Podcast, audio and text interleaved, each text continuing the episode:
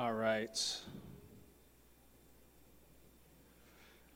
All right, will you join me? Let's pray together. Lord God, we come before you. We thank you for this morning. Thank you for uh, just the ability to come together after a maybe a long week or a busy week, stressful week, and just to start off a new week right. And we pray that you would be here with us, Lord. Pray your spirit would move in, in our hearts and our minds. And Father, we ask that the enemy would not have an opportunity to take that word away from our hearts, our minds, our ears. That whether it's hot or distractions, a lot of things to think about or worry about, Lord, we pray that we would just settle our hearts and minds and ears to you today and give you this time, Lord. We give you praise and we thank you in Jesus' name. Amen. Now, many of you may remember the movie Saving Private Ryan. How many of you saw that movie? Okay, a good number of you. For those of you who uh, have not seen it yet, um, I won't recommend it because uh, it's pretty graphic and violent. Um, so uh, I don't want to uh, be accused of promoting a movie uh, to young ears and eyes that is graphic, so I won't recommend it. But I will say that uh, it is a fictional account based on some true facts, some true stories. Uh, the movie is about eight soldiers who survived D Day, okay, and they were assigned an impossible mission. And this mission was to find one soldier named Private James Ryan. Find him and return him safely because three of his brothers who were also serving in the war the, eh, during that time died. They were killed in action within a certain amount of close proximity of time. And so in the movie, the secretaries who were typing out the letters to the loved ones, to the parents, in this case the mom, would be receiving three letters at one time. And so the movie was based on a true story of four brothers who did serve in World War II in different uh, branches and different uh, uh, areas of the military, but they served in World War II. And at the time, it was believed that three of the four died in action. And so there were orders to get the remaining lone brother safely home so that the mom or the parents, the family, would not have to lose all the sons. So in real life, actually, they, able, they were also able to save the lone son. And, and actually, in, in the story itself, the, one of the brothers were believed to have been killed, shot down over, I believe it was Burma, but actually was found alive later but so they actually end up having two surviving sons. But, anyways, the movie is based on this, this story of uh, brothers who died in action. There was one remaining soldier. And so these eight soldiers who survived D Day had another mission, an impossible mission, to find this one soldier and bring him home safely. Now, spoiler alert. Now, most of you didn't raise your hands. So here is a spoiler alert, okay? It's been 24 years since the movie came out, so if you haven't seen it by now, this is not officially a spoiler alert, okay? But if you don't want to know what happened, uh, you can close your ears to this moment or not, I don't know. But um, the mission in the movie was successful. Okay, they were able to save Private Ryan, but it came at a heavy price. Only two of the eight soldiers who were sent out to save Private Ryan survived the mission. Six of them died during the mission. So, tragically, of course, this part of the movie is not based on fiction, it's not entirely fictional. Wars are filled with examples and situations, tragic situations, where the many are sacrificed for the few. Uh, some of the uh, accounts, if you, you've followed or you, are interested in war, you've, you've heard these stories where many soldiers died saving a few people. During the movie, at the end, uh, the soldiers in their mission, uh, they voiced to their, their leader, you know, is this worth it? You know, we have moms too. Why are we doing this for one soldier? And you're, if you're watching the movie, you're after the movie, you're kind of left thinking, was it worth it for one soldier? These six men who died for the sake of the one. Is it or was it worth it? To what lengths would we go for one person? What lengths would you go for one person? And you probably would say, well, it depends on the person, right? If it's a loved one, someone you really love, maybe I'll go through great lengths for this person. If it's someone that I kind of like, ah, oh, there's an extent. If it's someone I really don't like, no lengths at all, right? That's kind of how we operate, how we often think. What lengths would Jesus go to for one person? We're going to take a look at a story in Mark, so we can continue our, our study in Mark. And we're going to see, as we go through and we see Mark's journey, as we see Jesus' journey to the cross, we're going to see this story of the lengths that Jesus goes to for one person. Now, where we left off last time in Mark, it's been a couple weeks. Um, the last time we were at Mark, Jesus quieted the storm, the raging winds and the waves. You remember that? He quieted the storms. He rebuked the wind and the waves. He said to the wind and the waves, Hush, be still. And the wind calmed, the waves became, became perfectly calm. Now, I don't know how many of you, how many of you parents, after hearing that message, you really wanted to be like Jesus? After that message, you wanted to be like Jesus. So when you got home and when your kids were really loud and making a lot of noise, you said, Hush, be still. Anyone, did that work for anybody? No one. didn't even try. Yeah, probably not. That probably would have been bad application to the message, right? You may want to try that later today. I don't know. Maybe God will answer your prayer. We'll see. But that's where we left off.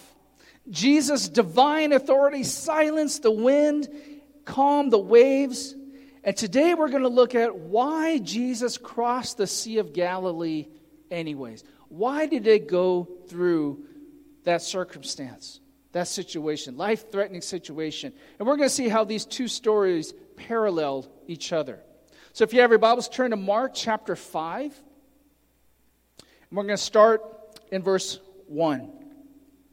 And it reads like this and they came to the other side of the, uh, other side of the sea, into the country of the Gerasenes.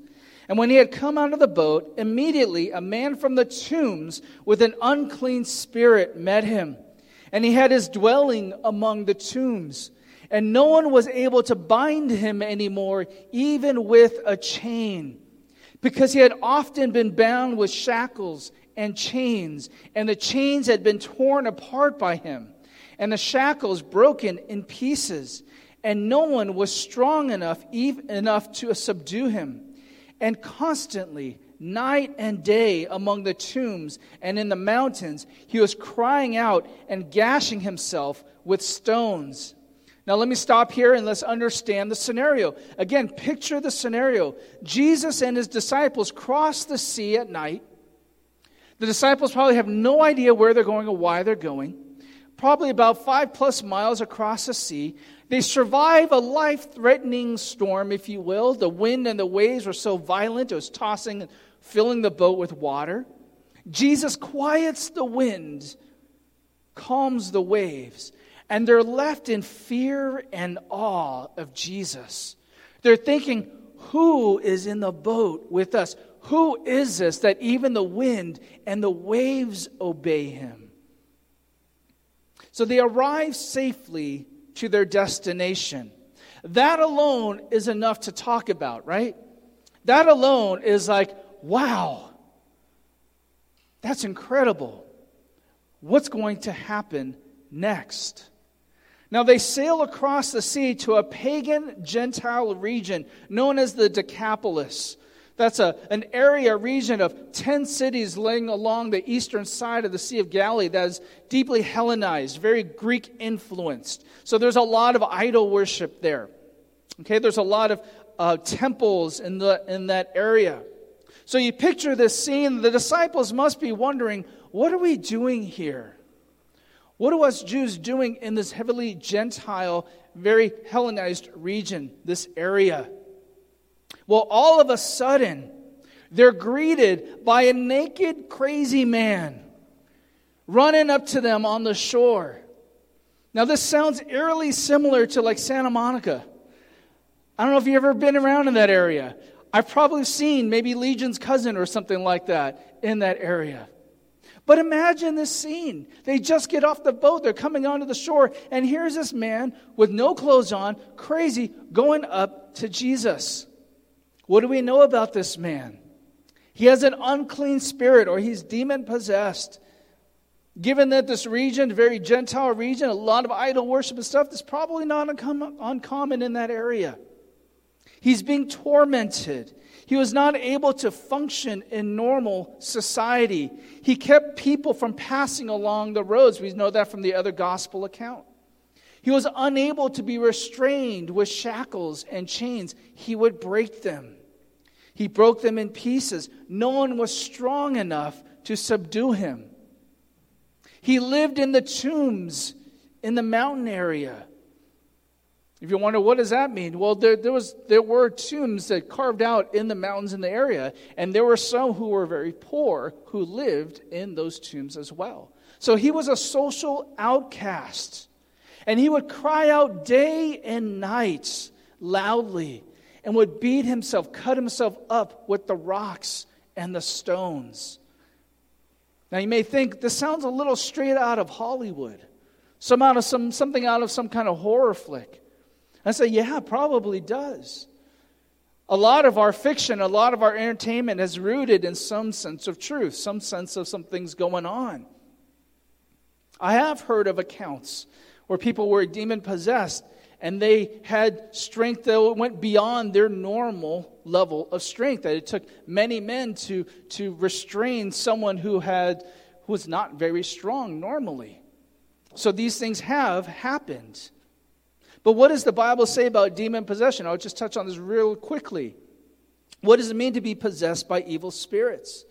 We know from earlier in Mark 126, demon possession involves an evil spirit or this demon that enters a person and can manipulate a person's mind and body. We know in Matthew 12, 43 and in Luke 11, Jesus spoke of unclean spirits entering, leaving, and re entering people. And you may think, well, can a Christian be demon possessed? I would say, well, no. If you have the Holy Spirit dwelling in you, in you, if you are a believer in Christ and you have the Spirit of God dwelling in you, I do not believe, and there's no biblical precedence for it, to believe that a demon can also be present in you.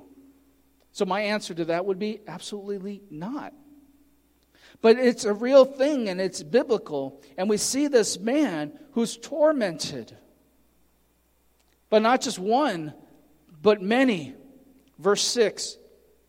And seeing Jesus from a distance, he ran up and bowed down before him, and crying out with a loud voice, he said, What do I have with you, Jesus, Son of the Most High God? I implore you, by God, do not torment me.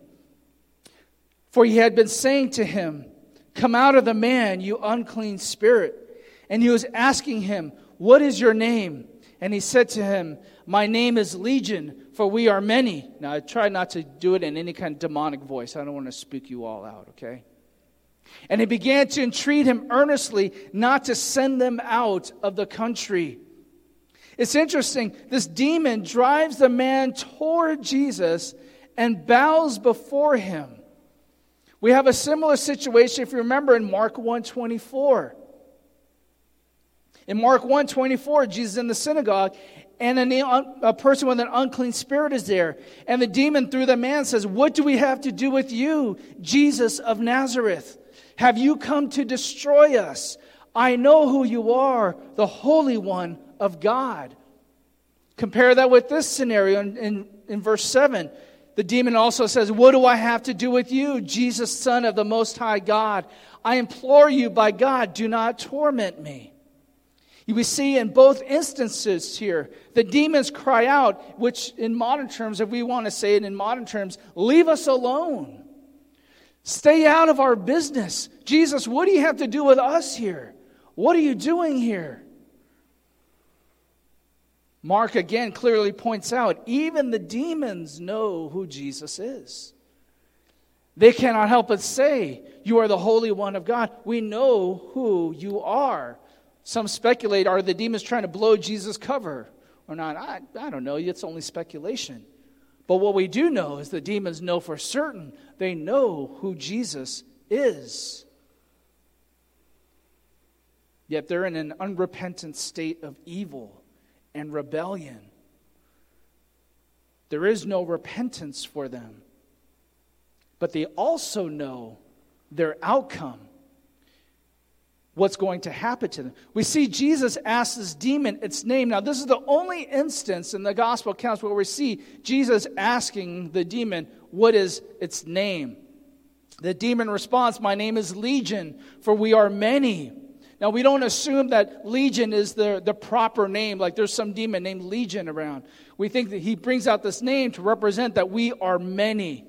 What is a legion? Especially for a Roman audience who's reading this gospel account of Mark or the people in the day, they know a legion represents a group of thousands of Roman soldiers.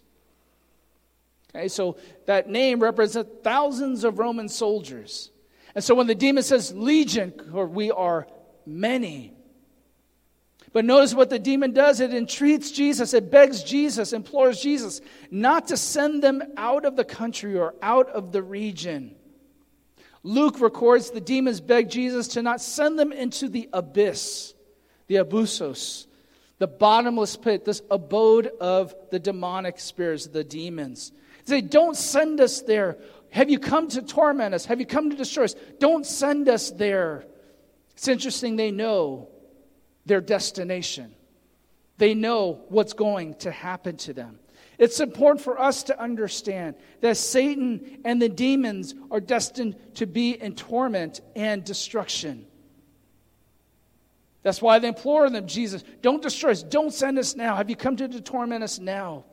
The conclusion is not undetermined. There is a place for Satan and the demons. They will be forever in torment. But it must be known also so too for all who reject Jesus as Lord, who have rejected the God of creation. That those who have rejected Christ, they will not have eternal life. They'll be eternally separated from God.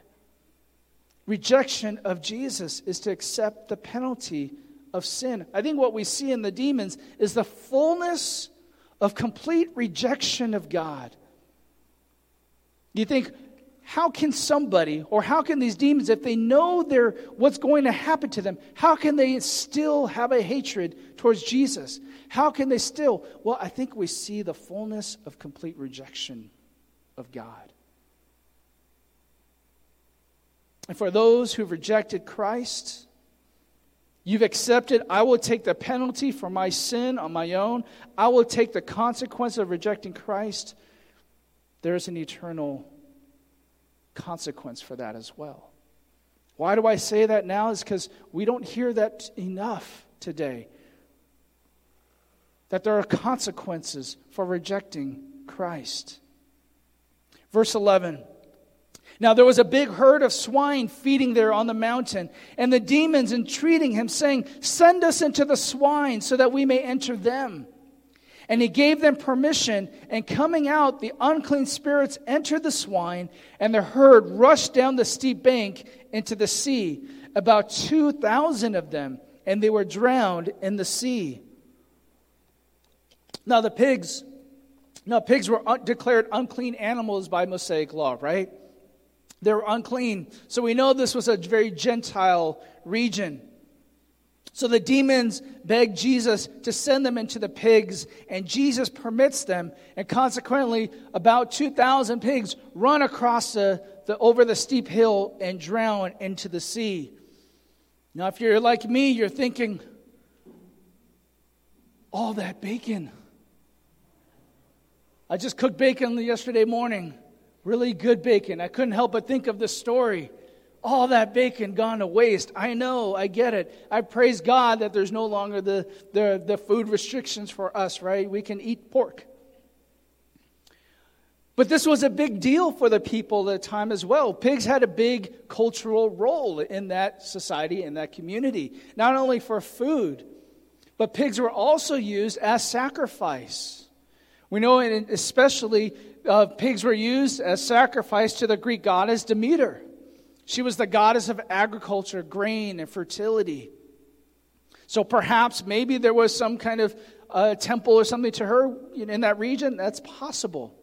But this would be a great financial hit for those who own these pigs. And if they were truly used to sacrifice to their gods or goddesses, Mark is making it clear. Jesus makes a very profound statement a display of his power and his authority. Verse 14 And their herdsmen ran away and reported it in the city and out of the country. And the people came to see what it was that had happened. And they came to Jesus and observed the man who had been demon possessed sitting down, clothed and in his right mind. The very man who had the legion, and they became frightened. And those who had seen it described to them how it happened to the demon possessed man and all about the swine. And they began to entreat him to depart from their region. So word gets out. Excuse me. The herdsmen go, they go into the towns and the cities, and word gets out what happened to this man and what Jesus had done.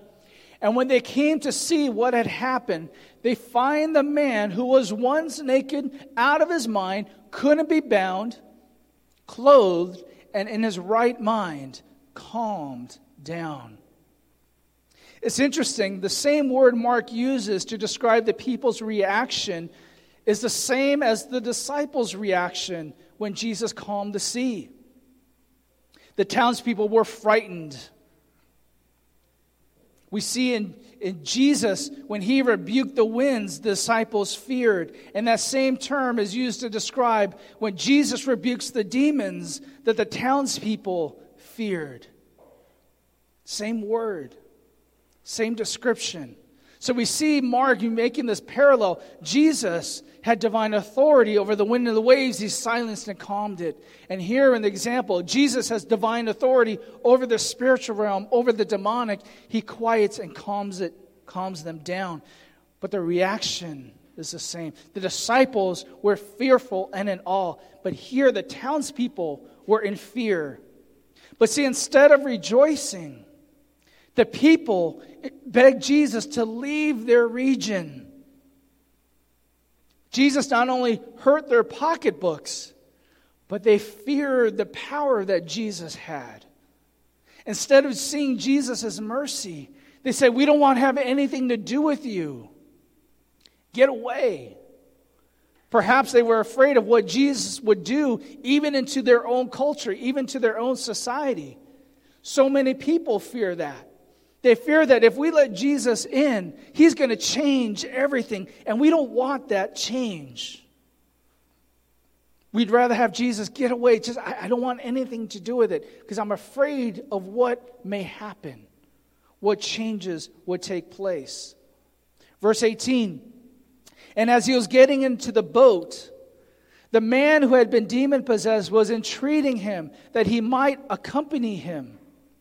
And he did not let him, but he said to him, Go home to your people and report to them what great things the Lord has done for you, and how he had mercy on you. And he went away and began to proclaim in Decapolis what great things Jesus had done for him, and everyone marveled. Now it's interesting we have this situation where the man begs Jesus, says, Can I follow you? And he says, No. It's interesting that we have no comment by Jesus from the people telling him to leave. We don't have Jesus commenting them commenting on their lack of faith, their lack of or their, their presence of fear. He simply, far we know, leaves. They are fearful of the power the mercy of God. But this was not the case of the man. It's interesting. The man begs Jesus and treats Jesus to be allowed to follow him. Now, we see this four times in this passage we read where they begged Jesus. Four mentions of this Greek word that means to call to one side, to address, to beg, to entreat. Verse 10, we see, and he began, the demon possessed man, to entreat Jesus earnestly not to send the demons out of the country. Verse 12, we see the demons entreat Jesus, saying, Send us into the swine so that we may enter them. Verse 17, we see the townspeople began to entreat Jesus to depart from their region. And then in verse 18, and as he was getting to the boat, the man who was demon possessed entreats Jesus, saying that he might accompany him. So here we see four situations where they're begging Jesus demon possessed man to not send the demons away out of the country. The demons to not to have Jesus send them into the pigs. The townspeople beg Jesus, leave our region, leave our area. The demon possessed man, after being healed and delivered, begs Jesus to allow him to go with him. Here we see again, Mark makes it clear Jesus is in authority and power is on display here. It's interestingly, the one plea, the one entreatment that Jesus does not grant out of the four is the one that we would expect him to. Of the four examples, we would expect the one that he does not grant be the one that he would allow happen. Isn't that interesting? I think it shows us that good intentions are not always God's intentions. Good intentions are not always God's intentions. Think about this man. He had good intentions, he wanted to follow Jesus. We would think, why wouldn't he? Doesn't, we, doesn't he want us all to follow him? But God had other plans. Jesus instructs him to remain and report to all the great things the Lord has done for you and tell them of the mercy you received. What a basic but amazing report to tell. Report of what Jesus had done for you. And what happens? He spreads it, he tells it, and it spreads across the region of Decapolis, this region that is heavily Gentile, this region that is heavily pagan, Hellenized. He says, Go and you tell the people you know what you experienced.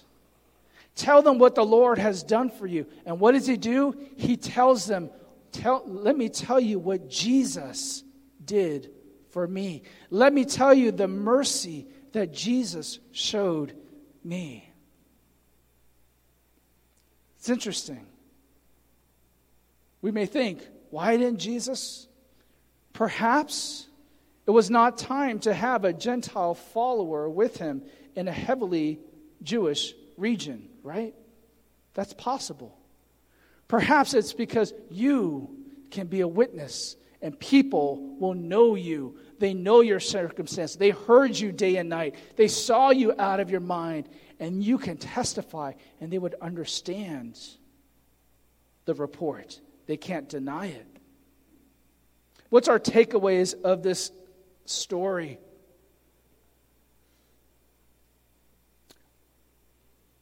It's interesting. Mark doesn't, in, in Mark's account, we don't get the same account as Matthew and Luke in the sense we don't have a lot of Jesus' teaching extrapolated and, and, and, um, detailed out like Matthew and Luke does. But what Mark does do is show us what Jesus did. And if you're like me, sometimes we learn a lot about someone by seeing what they do and not just what they see.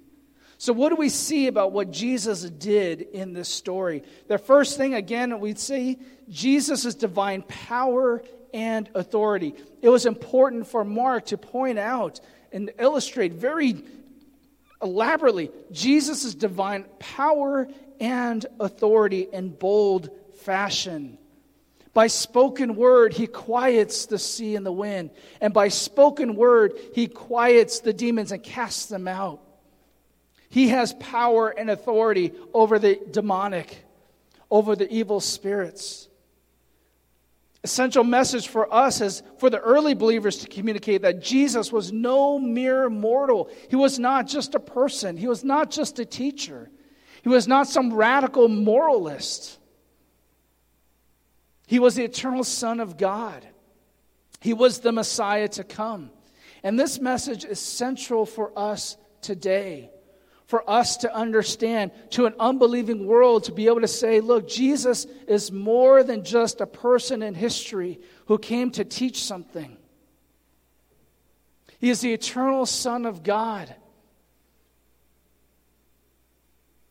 It's interesting that the demons could not hide, but they bowed before the Holy One, the Son of the Most High God, and they begged for mercy. And the people were left in fearful awe. The God that quiets the storms, the God that quieted the demonic, is the same God that wants to quiet the storms in our life He's greater than the demonic influences that are all around us. And we need to understand Jesus' power and authority in our life. The second thing we see Jesus' mission of mercy for one. For one.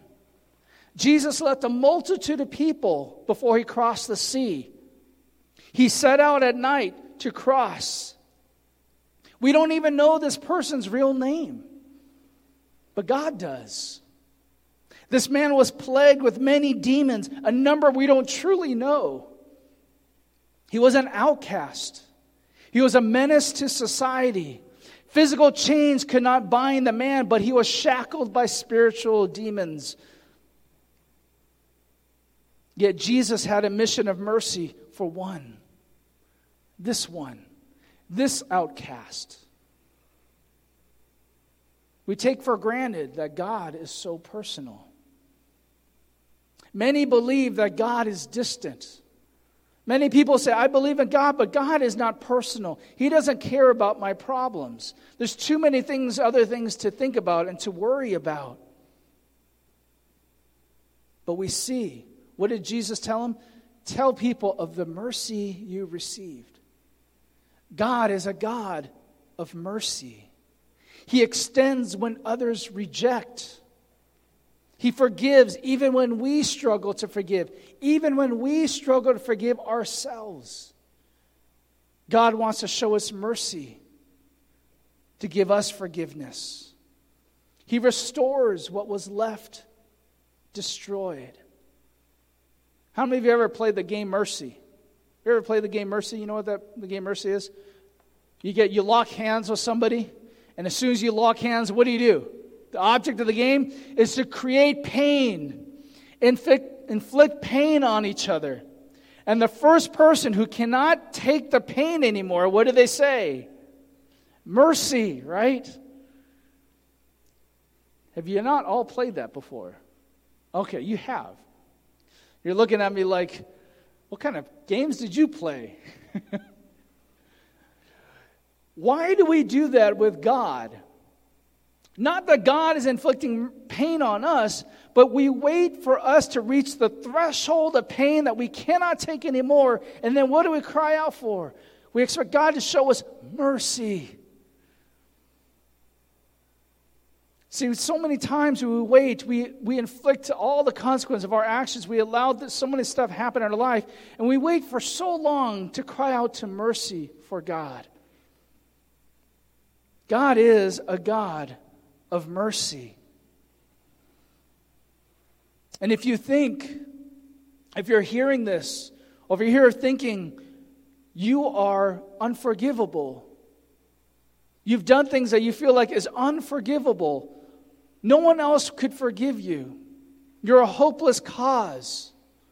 In this story, Jesus shows us that you are not beyond his reach. You are not a hopeless cause. No matter what other people may see in you, whatever other people have classified you as, whatever people or whatever you may feel yourself as, you are not outside of God's mercy, out of his reach. What an amazing story that Jesus crosses the sea into a region that other many many Jews at the time would say that's an unclean region for one man. He didn't go out into the towns. He didn't go out healing a bunch of people. One man. And the town came to him and said, "Leave our area." And he leaves. It's amazing. Yet think about the seeds that were planted by this one man. The third thing, the third takeaway from the story Jesus' intention for the many. As Jesus took the time for one, he did not neglect the many. He didn't tell that man, you know what? You come with me. All these ungrateful people, all these people who reject me, they're on their own. Go ahead, come with me. He says, uh, This is what I want you to do. You go and report what the Lord has done for you. You tell them of the mercy you received. Jesus didn't neglect the many. He said, I want you to be my witness. Witness to the many. Testify of what God has done for you. This shows us the idea that we're all called to be witnesses of Jesus. We may not all be pastors. You're not all going to be pastors. Is there a relief? Do you feel a sense of relief? You know, if someone was to tell me when I was a kid, not all of you are going to be pastors, I would have been relieved. Oh, good. But see, we all have different roles. We're all called as believers in Christ, as followers of Christ, to be witnesses witnesses to the people who know us, witnesses to our environment, our surrounding, to tell people of the great things the Lord has done. The mercy that we have received. We all deserve to go to hell. Left on our own, that would be our destination. But of God's mercy, that He died for our sin we say, Jesus, we want we believe you are our Lord and Savior. We receive your salvation, your forgiveness. We don't have to, that, that is not our destination. That is not our home. And the world needs to know there is hope. The world needs to know there is mercy. I love that Jesus did not neglect the many. He came for one, but also he made sure the many were reached. I challenge all of us to look beyond our reasons for God's intervention and see how we can respond for His glory. I'll say that again. I challenge us to look beyond our reasons. We all ask for God to intervene in our lives in different ways. I don't know what it'll mean for you in your circumstances. You want God to do something in your life. Maybe it's drastically change something.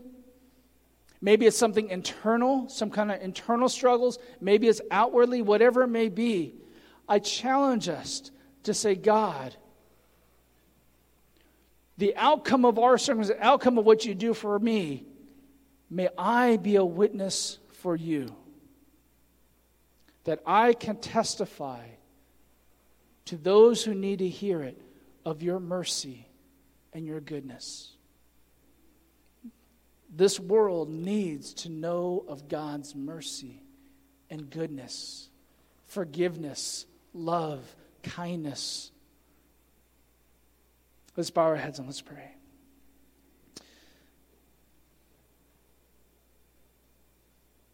Lord, we thank you so much that you care for the one. Not just the one, but the one who is so out of his mind, was a social outcast. Yet, Lord, you crossed the sea and delivered that man. And that man went on to be a witness of God's mercy and goodness, testified of Jesus.